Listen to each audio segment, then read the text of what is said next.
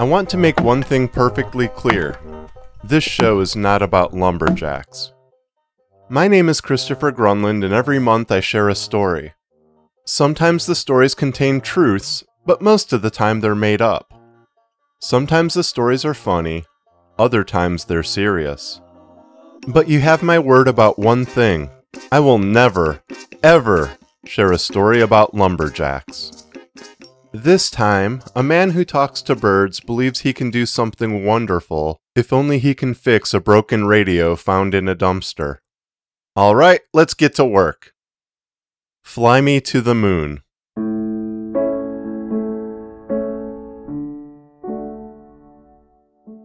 Madman Morgan thinks the moon is full of ghosts. All the people he ever knew, all the people everyone ever knew, dancing on the surface, shining down upon us all.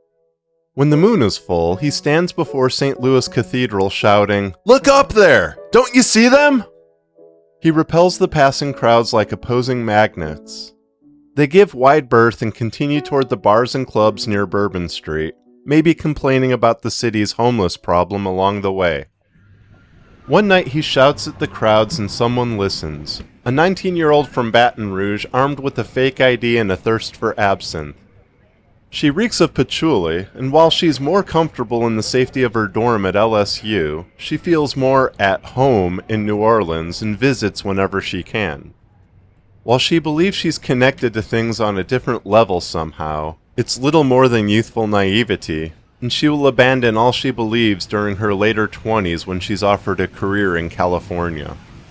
But tonight she wants to listen. She stops and looks up at the sky with Madman Morgan. I don't see them, she says. What are you looking at? She closes her eyes and tries tuning in. She tries connecting so she can understand Morgan like nobody else ever has before. He points up to the moon with dirty fingers and says, Up there! They're everywhere! Can't you see them all glowing?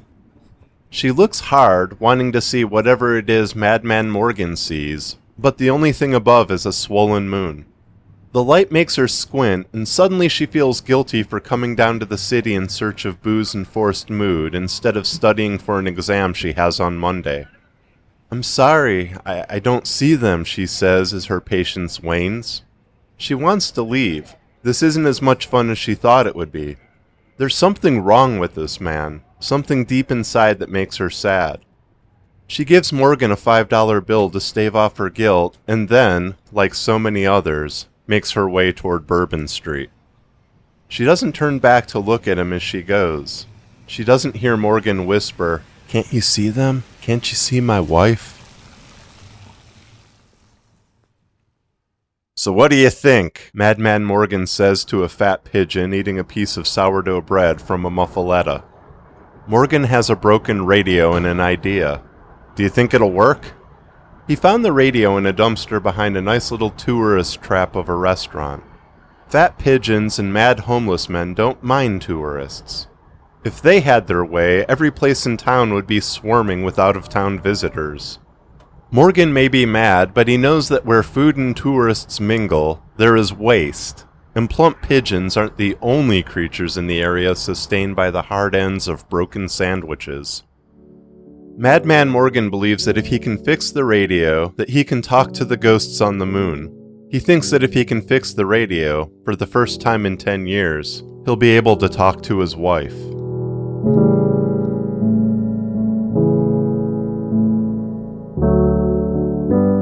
Madman Morgan used to fix brains. With years of study at Tulane and the steadiest hands in Orleans Parish, if Humpty Dumpty fell off a wall, as long as he only broke his crown, Morgan Duchesne MD could put him back together again. Morgan had everything the job, the house, the cars, and most of all, a lovely wife named Claire. They vacationed on private islands, attended formal parties in the mansions of powerful politicians, and dined in the finest restaurants, the kind some rube visiting from Milwaukee would never find in any tourist guide. Life couldn't be more perfect. They lived a fairy tale until the year something grabbed his wife and refused to let go.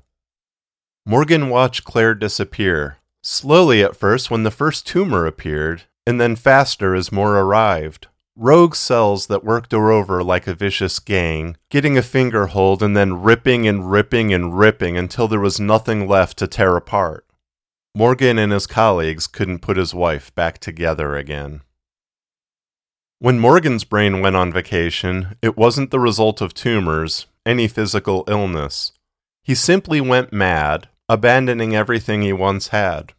He refused help and, after losing everything, disappeared to the streets. Those who once knew and respected him now look the other way when he stands in the street yelling at the moon.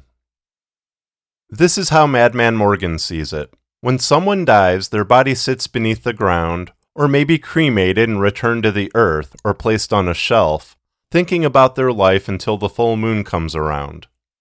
Those who need more time to think die during the waning moon, giving them more time with their thoughts, and those who had it all together are taken closer to the full moon. The evening his wife died, the moon hung heavy and bright in the sky, seemingly as large as an apple even at its apex. When the moon is full, Morgan believes the upload occurs. Millions of souls ascending to join those who walked before, to dance and live in harmony on its glowing surface. Someday he will join them, someday he'll dance with his wife again.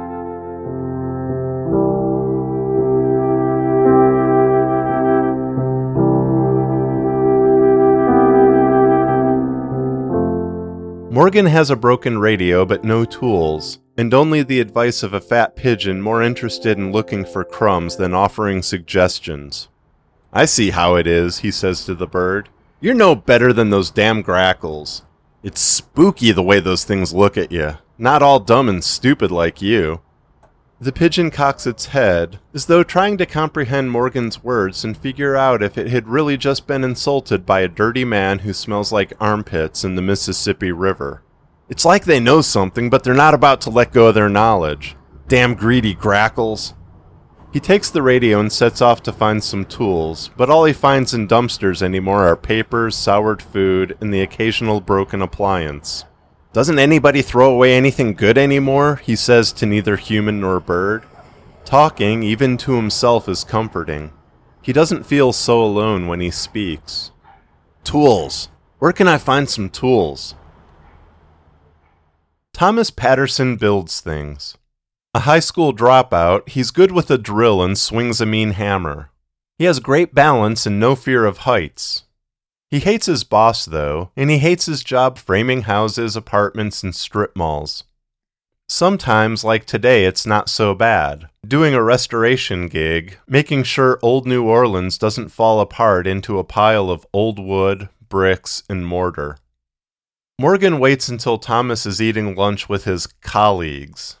A memory flashes in Morgan's brain like a tiny lightning strike. He used to eat lunch with colleagues too, but now his only company is madness and flocks of dirty birds that refuse to accept them as one of their own. Morgan waits until the crew's attention is focused more on bologna sandwiches and greasy potato chips than their tool belts, drills, and hammers. Morgan races down the street carrying Thomas's drill, a yellow plastic case, and a hammer, he doesn't know how long he's been running. He doesn't concern himself with things like that.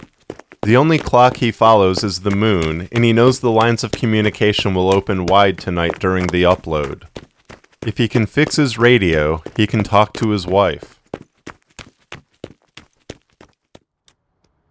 It's getting dark, and Madman Morgan hasn't had any luck. His council of wings has flown off to the safety of treetops for the night, and even after using the screwdriver bit to carefully open the radio like a black plastic skull, he's not getting a signal. Juice. I need juice, he mumbles. He knows where he can find an outlet, a place to plug the radio in, behind a restaurant skirting the square. Town's nothing more than eateries throwing away wrappers and spoons, God damn it!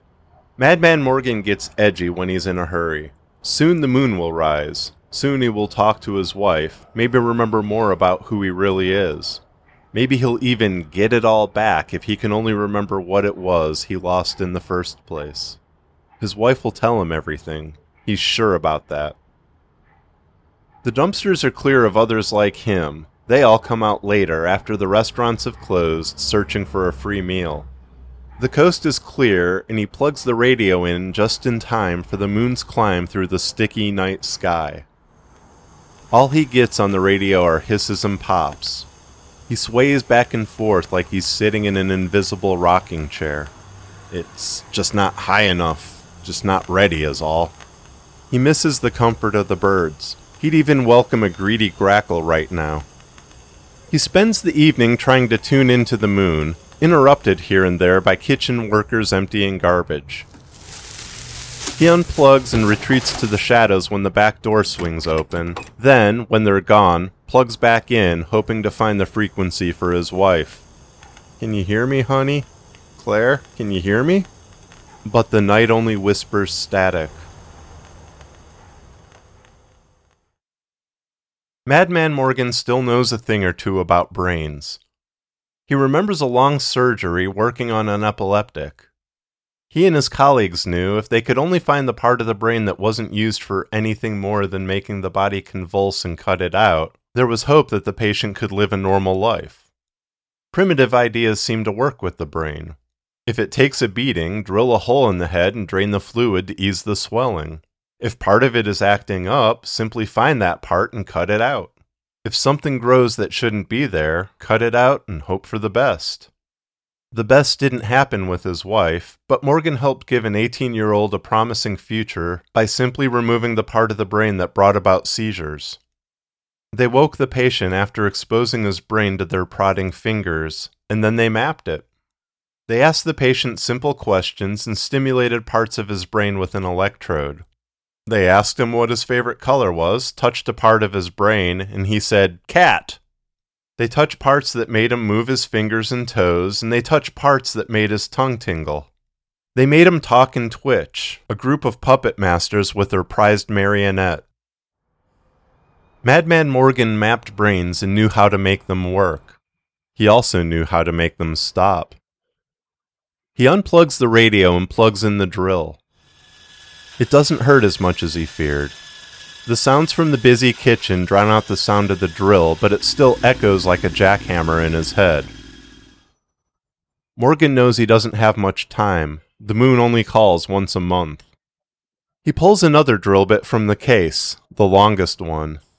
It glows in the moonlight like a bright key.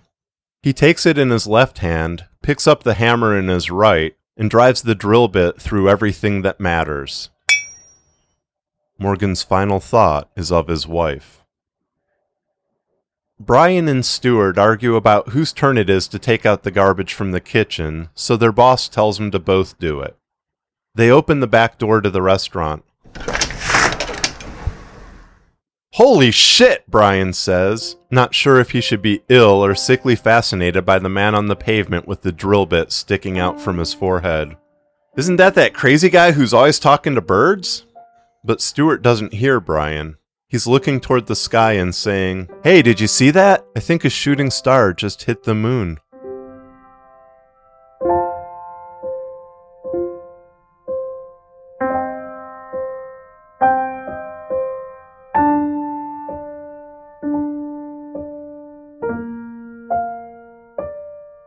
A big thank you for listening to Not About Lumberjacks.